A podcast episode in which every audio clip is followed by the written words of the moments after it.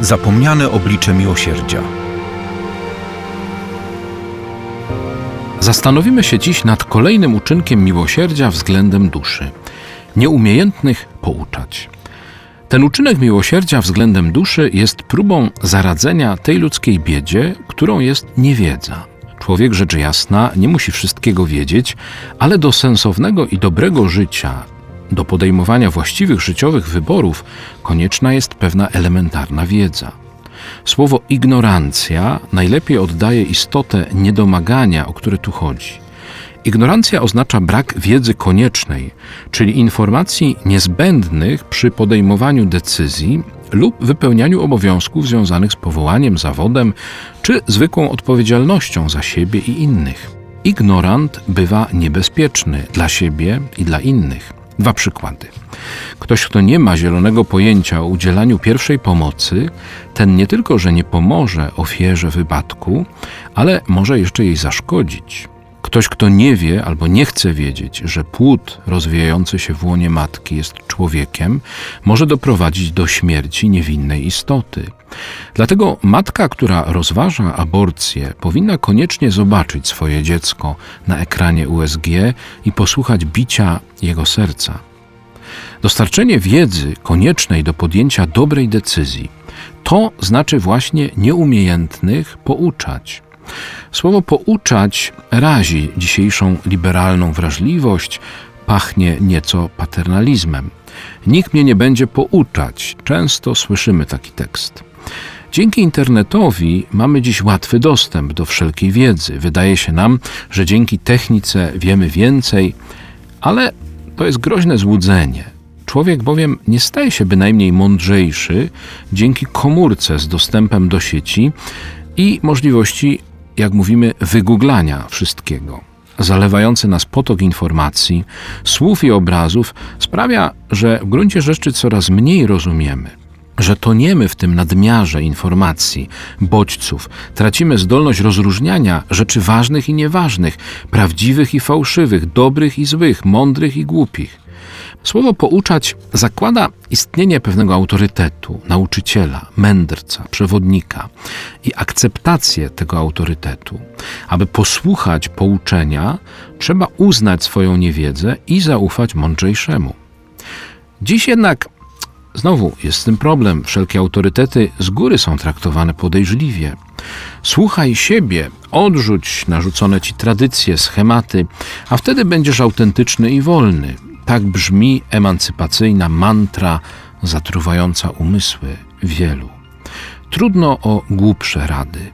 Ludzie kupują tego typu narracje chyba z powodu pychy i złudzenia wolności. Przecież sami z siebie nie wiemy naprawdę nic. Wszystko, co wiemy, wiemy dzięki innym, mądrzejszym od nas. Owszem, ważne jest także poznanie siebie samego, ale człowiek, zwłaszcza młody, bardzo potrzebuje przewodnika, mentora, mistrza. Starożytna Grecja znała pojęcie paidei, czyli kształcenia mądrego i prawego człowieka w oparciu o najwyższe ideały. Służbie paidei pozostawały rodzina, tradycje, autorytety, kultura, religia, instytucje społeczne takie jak prawo, szkoła, akademia. Dziś triumfy święci raczej antypaideia. Co mówi Bóg?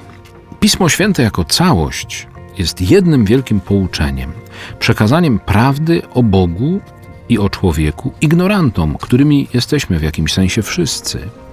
Nowa jakaś nauka z mocą. Tak reagowali słuchacze Jezusa na jego nauczanie.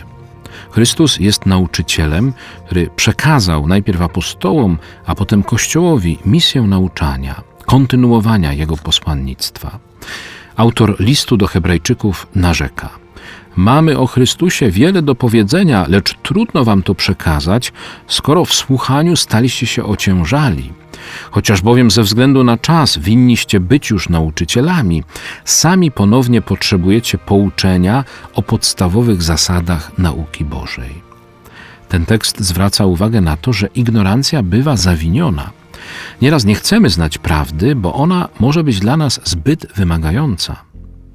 Poznacie prawdę, a prawda was wyzwoli, mówi Pan. Kto nie zna prawdy, ten nie może być wolny.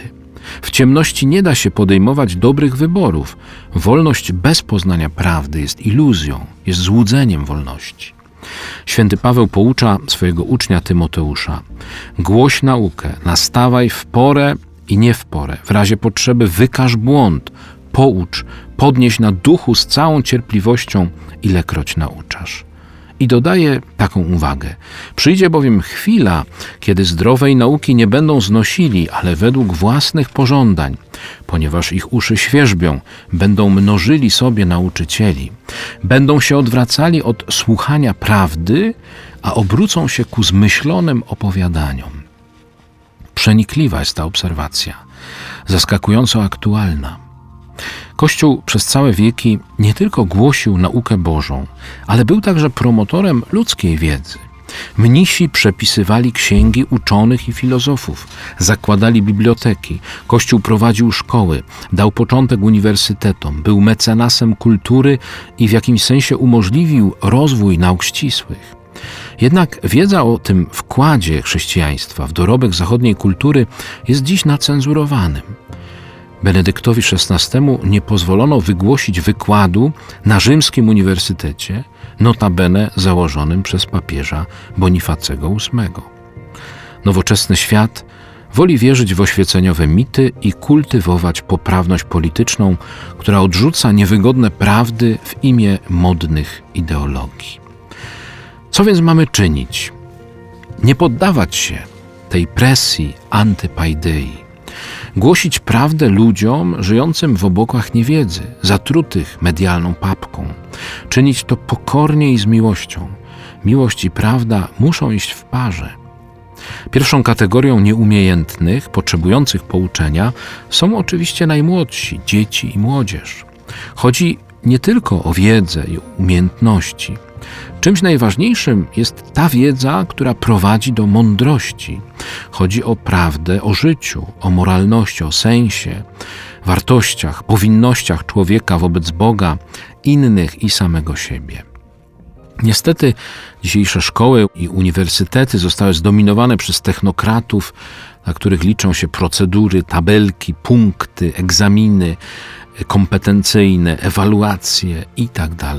Gdzieś gubi się ludzka relacja, uczeń-nauczyciel, której obie strony darzą się wzajemnym zaufaniem.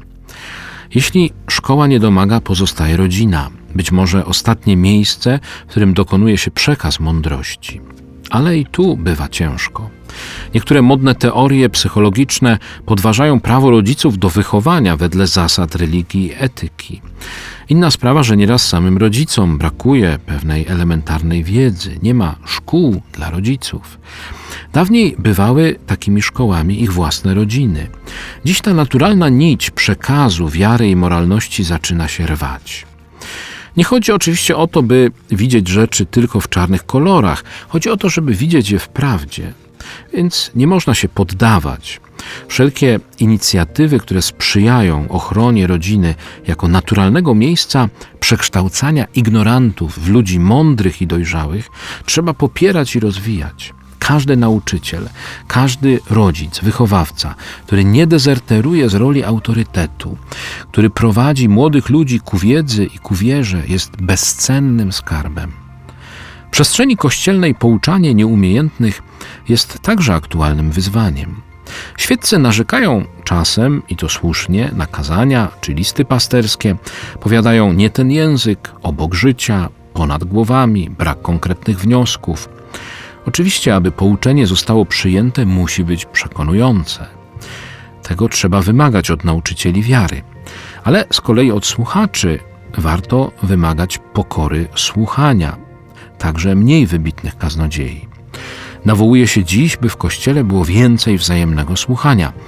To prawda, ale w kościele nie chodzi wcale o to, by wszyscy zostali wysłuchani, ale o to, by do głosu doszli ci, którzy naprawdę mają coś do powiedzenia, a przede wszystkim, by wszyscy usłyszeli to, co Bóg ma do powiedzenia.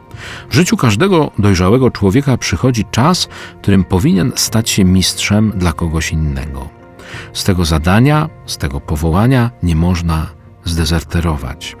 Czytamy w Księdze Przysłów: Ucz mądrego, a będzie mądrzejszy. Oświecaj prawego, a ten zwiększy swą umiejętność. Jednak początkiem mądrości jest bojaźń Pana.